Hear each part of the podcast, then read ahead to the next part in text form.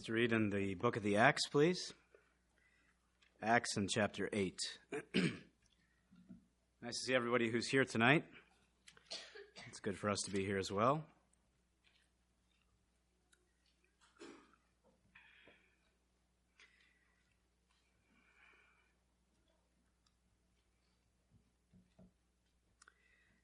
We're going to read Acts chapter 8 and beginning at verse 26. We're going to read a, a fairly long paragraph here. It's a, a story. So just bear with us. Acts 8 and verse 26.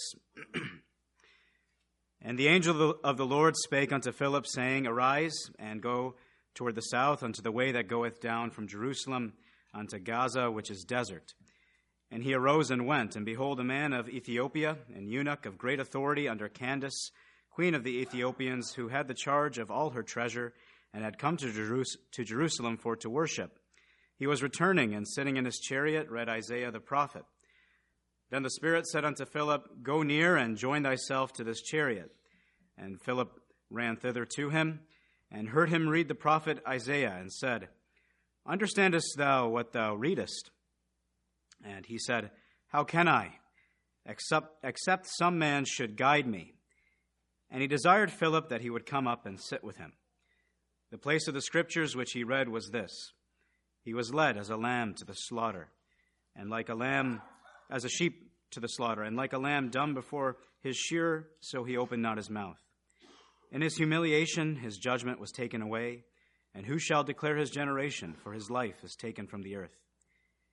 And the eunuch answered Philip and said, I pray thee, of whom speaketh the prophet this? Of himself or of some other man? Then Philip opened his mouth and began at the same scripture and preached unto him Jesus. And as they went on their way, they came unto a certain water, and the eunuch said, See, here is water. What does hinder me to be baptized? And Philip said, If thou believest with all thine heart, thine heart thou mayest. And he answered and said, I believe that Jesus Christ is the Son of God. And he commanded the chariot to stand still. And they went down both into the water, both Philip and the eunuch, and he baptized him.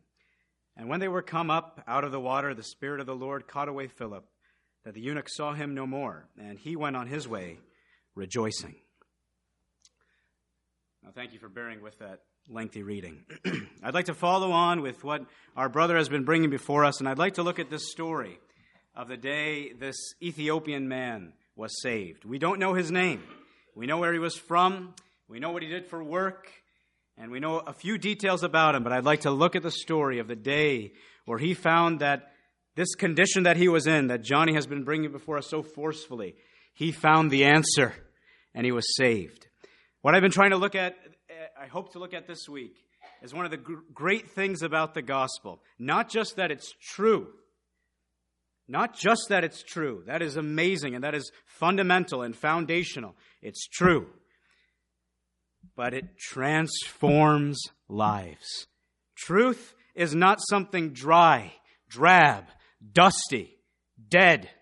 Truth is dynamic. It transforms lives. There are people here today, and you would never have been in a gospel meeting were it not for the fact and the day and the moment when your life was changed by the truth. And that's what happened to this man. His life was totally changed by the truth. I have broken down this message into just a few pieces. I want to talk to you about the preacher sent. I want to talk to you about a treasurer spent and the scriptures dent. A preacher sent. The treasurer spent. And the scriptures dent. You can remember that, hopefully. The preacher who was sent, it was this man, Philip. And Johnny and I, and, and, and anybody who preaches the gospel, would know quite a bit about Philip. Despite the many different men who preach the gospel in the Bible, as far as I know, Philip's the only one who's called the evangelist. Philip, the evangelist.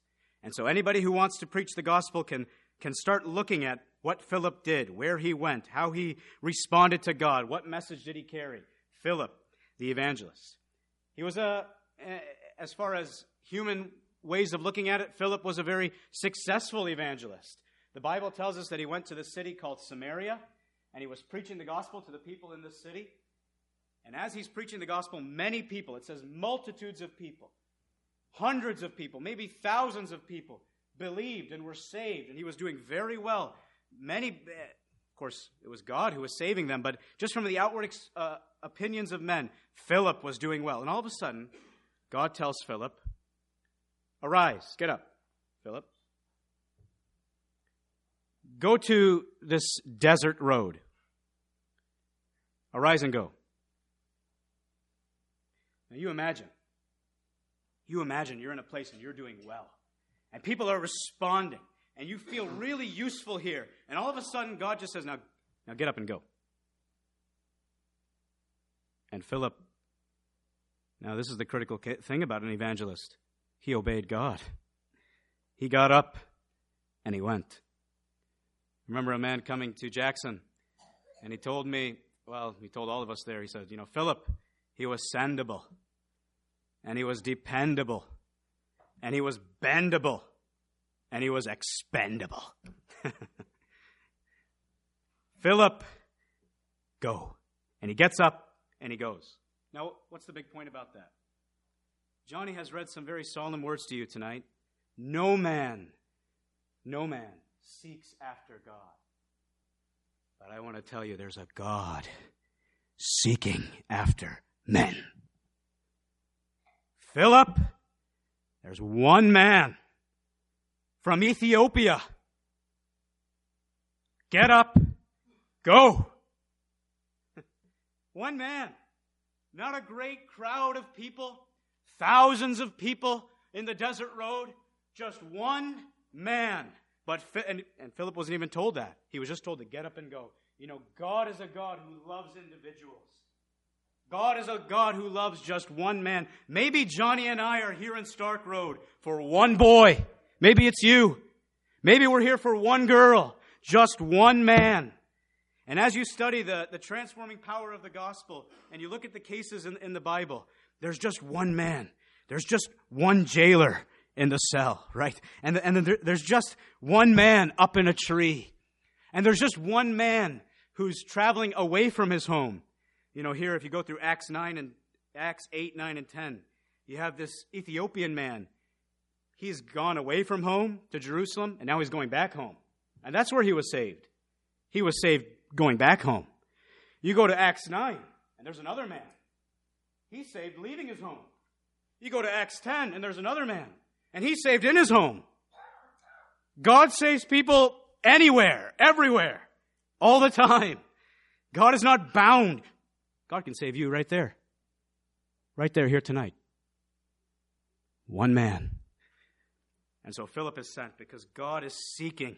God is seeking after people. God wants people to understand this x ray of their lives so he can point them to the perfect cure. And he's seeking after people. The other thing that this man Philip would have known when he met when he met this eunuch, this Ethiopian man, is that God is not limited in his seeking to a specific group of people. You know, that was a big thing that was going on in that day. Big controversy. God only wants to take the gospel to this specific ethnic group, the specific area, and lo and behold, Philip comes down to the desert, and there's an Ethiopian man. Oh he would have been way different. He would have spoke a different language. He would have looked a little bit different. But that's the man who God was trying to reach. You see, God is a God, as this verse says, as you've looked at it probably every night you've been here. God is a God who loves the world. He loves the world. Every man and woman, every boy and girl. God so loved the world. And so the preacher who was sent, Philip. As you come further down the story, you find a treasurer who was spent. This Ethiopian man, he, he was a treasurer for the queen. He had a really good job. If you were alive in that day, you would have wanted his job. He had a lot of money. He was responsible for a lot of money. He had a lot of influence over people. He was just the treasurer for the queen herself. Um, he had fame, prestige. When he would stand up, people would listen to him. He wasn't an unknown man. He was, he was a very influential, respected, prestigious, famous, successful man. And yet, this man spent. He hasn't found the answers for, for life in treasure. He hasn't found the answers for having the best job, to climbing the, the social ladder to the highest point. There's no answers. Secretary of Treasury of the Queen, but he's nothing there. But this man is searching for answers, so he goes to Jerusalem. Now, that was a good place, they thought, to go for answers. That was where God and the things about God were there. That's where you would learn about God. And so he's traveling there to Jerusalem on his chariot. You know what the problem was?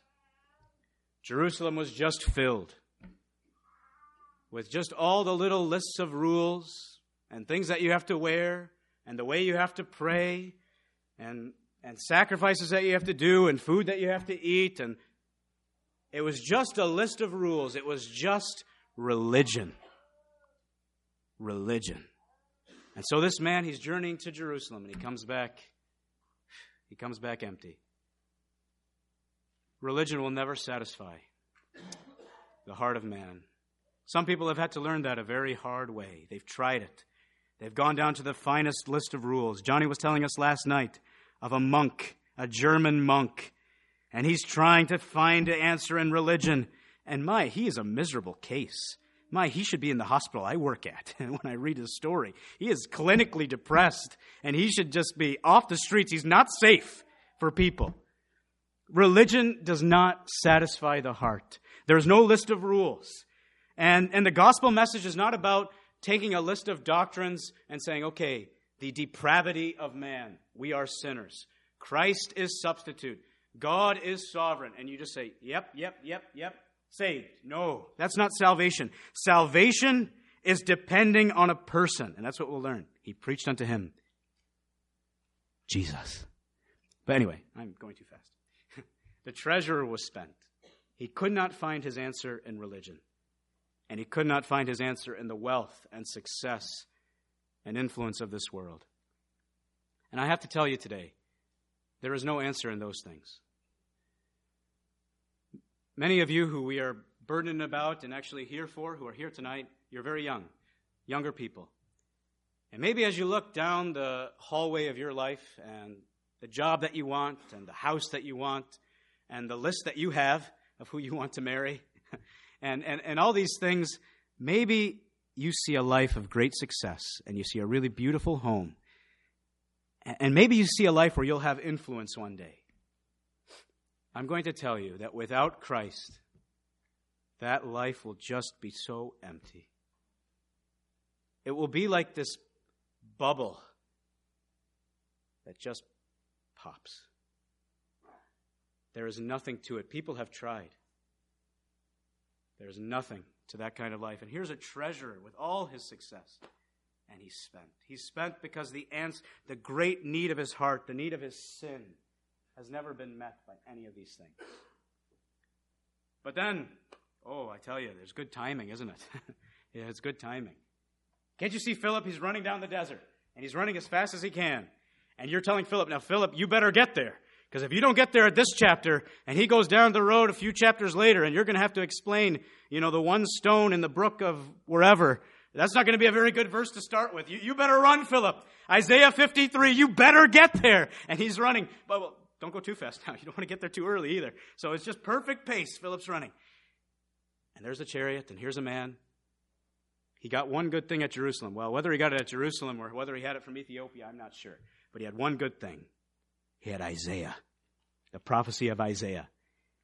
And here's an interesting thing. You know, we in, in our society, in the Western society, we make excuses. I talk to younger Christians all the time, and I, I just can't read my Bible. I can hardly read a chapter. Maybe I can read Psalm, Psalm 1, Psalm 23. Nothing wrong with that. Here's an Ethiopian man, and he's 53 chapters in to the prophecy of Isaiah in one chariot ride. 53 chapters! 53 chapters in one chariot ride. Why? He's searching. He's searching for something to satisfy. And he's reading verses about we are all as an unclean thing. All our righteousnesses are like filthy rags. He's reading verses like, Come now, let us reason together, says the Lord. Though our, our sins are like scarlet, they could be as white as snow. He's reading all these verses in Isaiah. He's reading verses like, Holy, holy, holy is the Lord of hosts. And all of a sudden, he comes to this chapter, Isaiah 53. Wow. And he begins to read, and just right then, there's a sprinting preacher right beside his chariot. And he's reading, and they say in those days maybe they read out loud. And so this is what he's reading. But he was wounded for our transgressions, he was bruised for our iniquities. The chastisement of our peace was upon him, and with his stripes we are healed. All we, like sheep, have gone astray.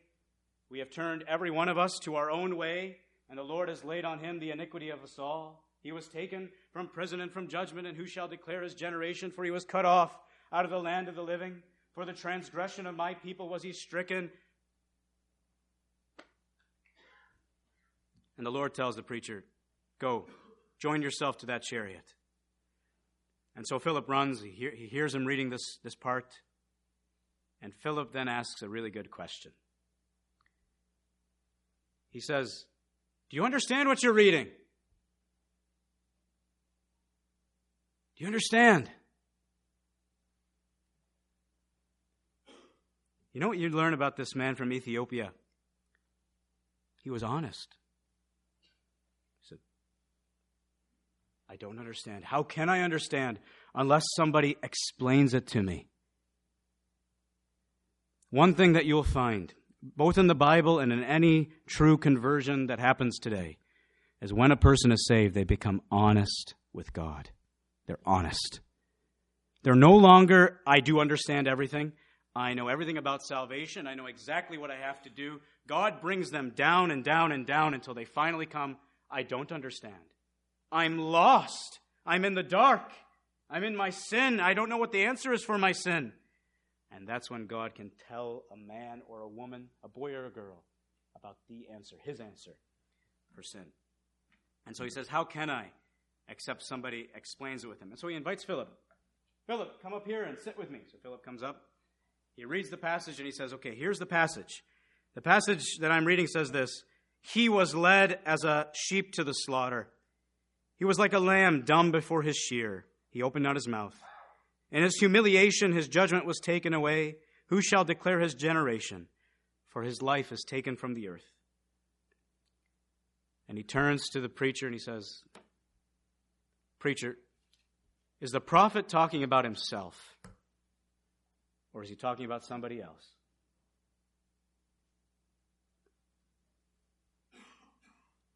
You know, it's a good thing Philip knew a little bit about Isaiah 53. He'd have been like, well, can we read a different verse? I have my outline from a different verse of the Bible. No. He began at that scripture, right there. Oh, that's a good place to begin. Beautiful place to begin. That's a gospel preacher's dream if somebody came to the door. Imagine knocking on somebody's door. I've just been reading, Of whom speaketh the prophet this? Of himself or some other man. And Philip begins at that scripture and he preaches unto him Jesus. Oh, Jesus. Back then, people in, the, in, in, Jerusalem and people in the day, they would have known Isaiah 53. They would have thought, at least, I don't think they think that way anymore, but I think back then they would have thought at least that that's speaking about the Messiah. That's speaking about the Christ this one who is coming to reign.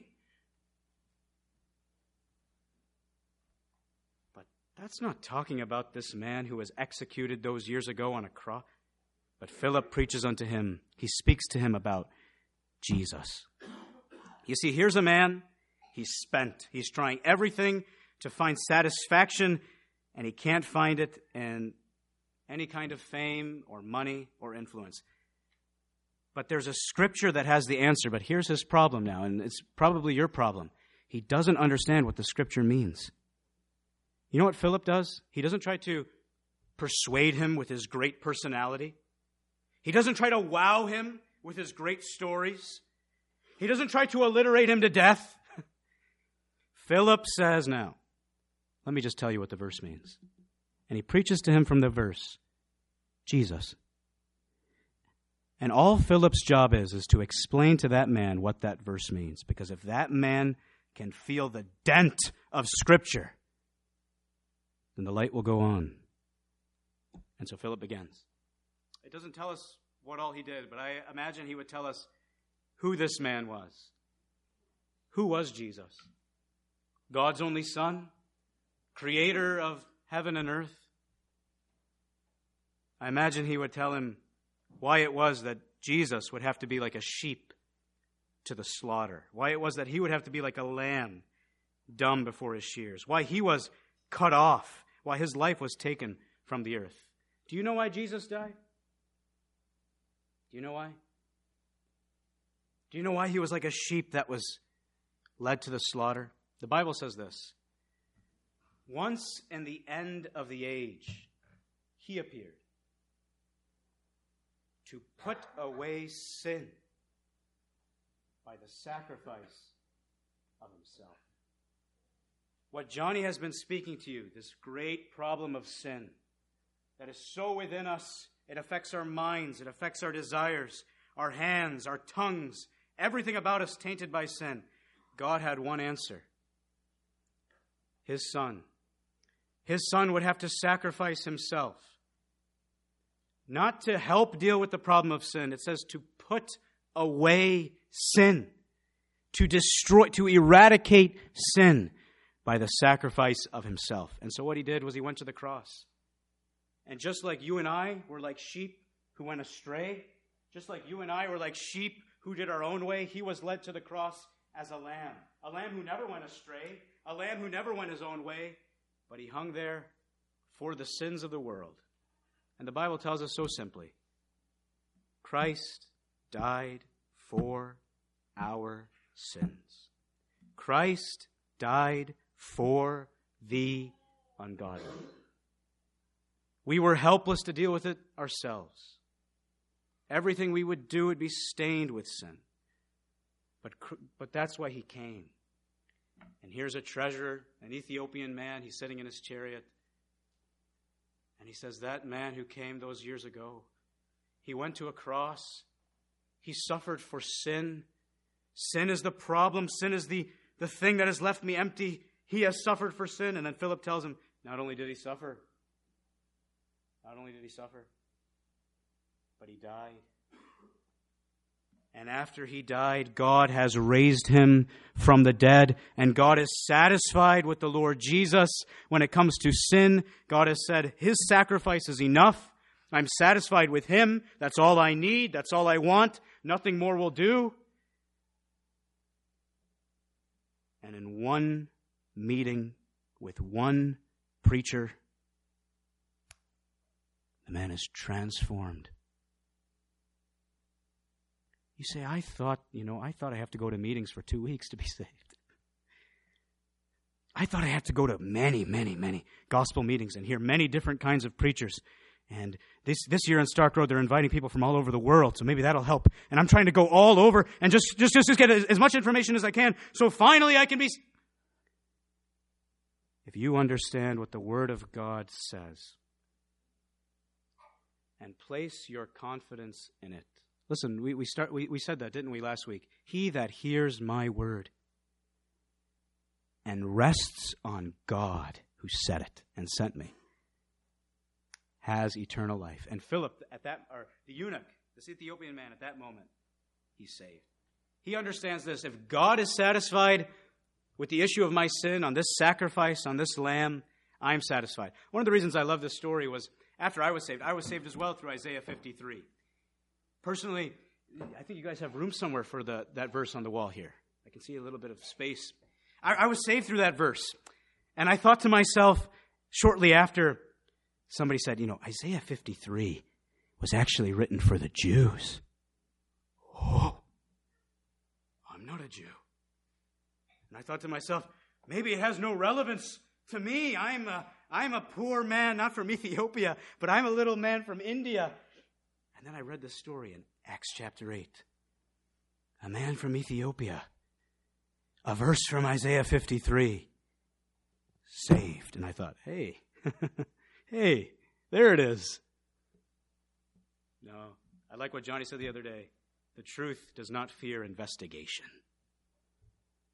And you look into it, and every time It comes out settled forever, sin's tremendous claim. Glory to Jesus. Blessed be his name. And so the man was settled. If God is satisfied on the issue of my sin with this sacrifice, I am satisfied. If God is satisfied with this cure, I am satisfied. And he took it. Well, the story does continue, doesn't it? This whole bit about baptism.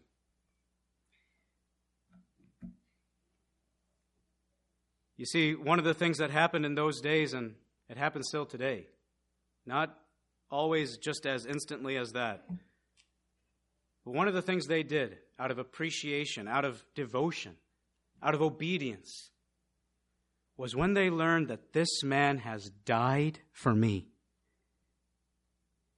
They thought, I must link myself not just with him, but I must express it. I must tell everybody, I am no longer this old man, this old treasurer.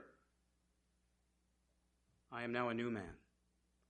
And so he goes into the water, and Philip takes him down, and he puts him into the water, and the Ethiopian man was saying, I've died with Christ. Old treasure is done. Now I'm living with Christ. He is my Savior. He is my Lord. And then something very strange happens. Expendable, right? Philip's gone. Just gone. And the preacher who was sent, and the treasurer who was spent, and the scripture had left its dent. And now that he finds the answer, you know what it says at the end? He, rejoicing, went. You say, I didn't know Dr. Seuss was preaching today. he, rejoicing, went. You know, when somebody receives Christ, there is always rejoicing. There are people who have received Christ in very difficult circumstances. I heard a story just recently of a, of a lady from the country I come from, a Hindu. And when she was saved, when she began, when she understood that Jesus was the Christ, he was the person they were talking about. Her husband and her two boys, they were young, they didn't mind. Jesus is your God, that's fine. But there came a day where she also was going to be baptized. And now she was telling them he's not just a God, he is the God. And I am linking myself with him. Her husband, he was a successful man in the village. She herself had a good job. She was fired from her job. Her husband viewed that act as an unforgivable sin. As far as he was concerned, she was dead. And so what they did in that in that religion is they took her clothes as if she was dead and they would burn them and throw them in the river, the Ganges River. And so they did that on a Sunday afternoon. They took her clothes, they took some of her belongings. The man with his two boys, they throw it into the river, and they're burning them in the Ganges River. And about a mile down the river, here's a young woman, and she's stepping into the water, and she's going to get baptized. Back then, she had a Hindu name. And so many of the Hindus, when they come out of the water, they change their name. They no longer want to be linked with the old Hindu gods and all that. They want to have a new name. And so all her friends on the shore were calling out to her, What's your new name? She said, Call me Grace. Call me Grace. I tell you, no matter how difficult the circumstance is, when a person receives Christ, there's always rejoicing. You know, there's some of you here, and you can find some little bits of joy in the, in the football game. Did that satisfy you? Did your team win whatever it was, 50 to 0? Was that good? That gave you a good buzz? What about next game? And the next one? And some of you find good, good things with, uh, with parties and fun, but at the end of it, there's no real joy. There's people here, young men and young women, and you're, you're miserable. There's no joy. There's no purpose. There's no joy that's lasting, that's unshakable. Tonight in this gospel meeting, you can receive the joy that nothing can steal away. If you were to get cancer, that wouldn't steal it away. If you were to lose loved ones, that wouldn't steal it away. Oh, the joy that Christ can give. You say, how can it? If you let the scriptures make a dent in your heart tonight. The scripture that Johnny has read. We are sinful to the core. But I hope you'll allow the scripture that I have read tonight. There has been one sacrifice that has settled sin forever. Christ has died for our sins. Let's pray.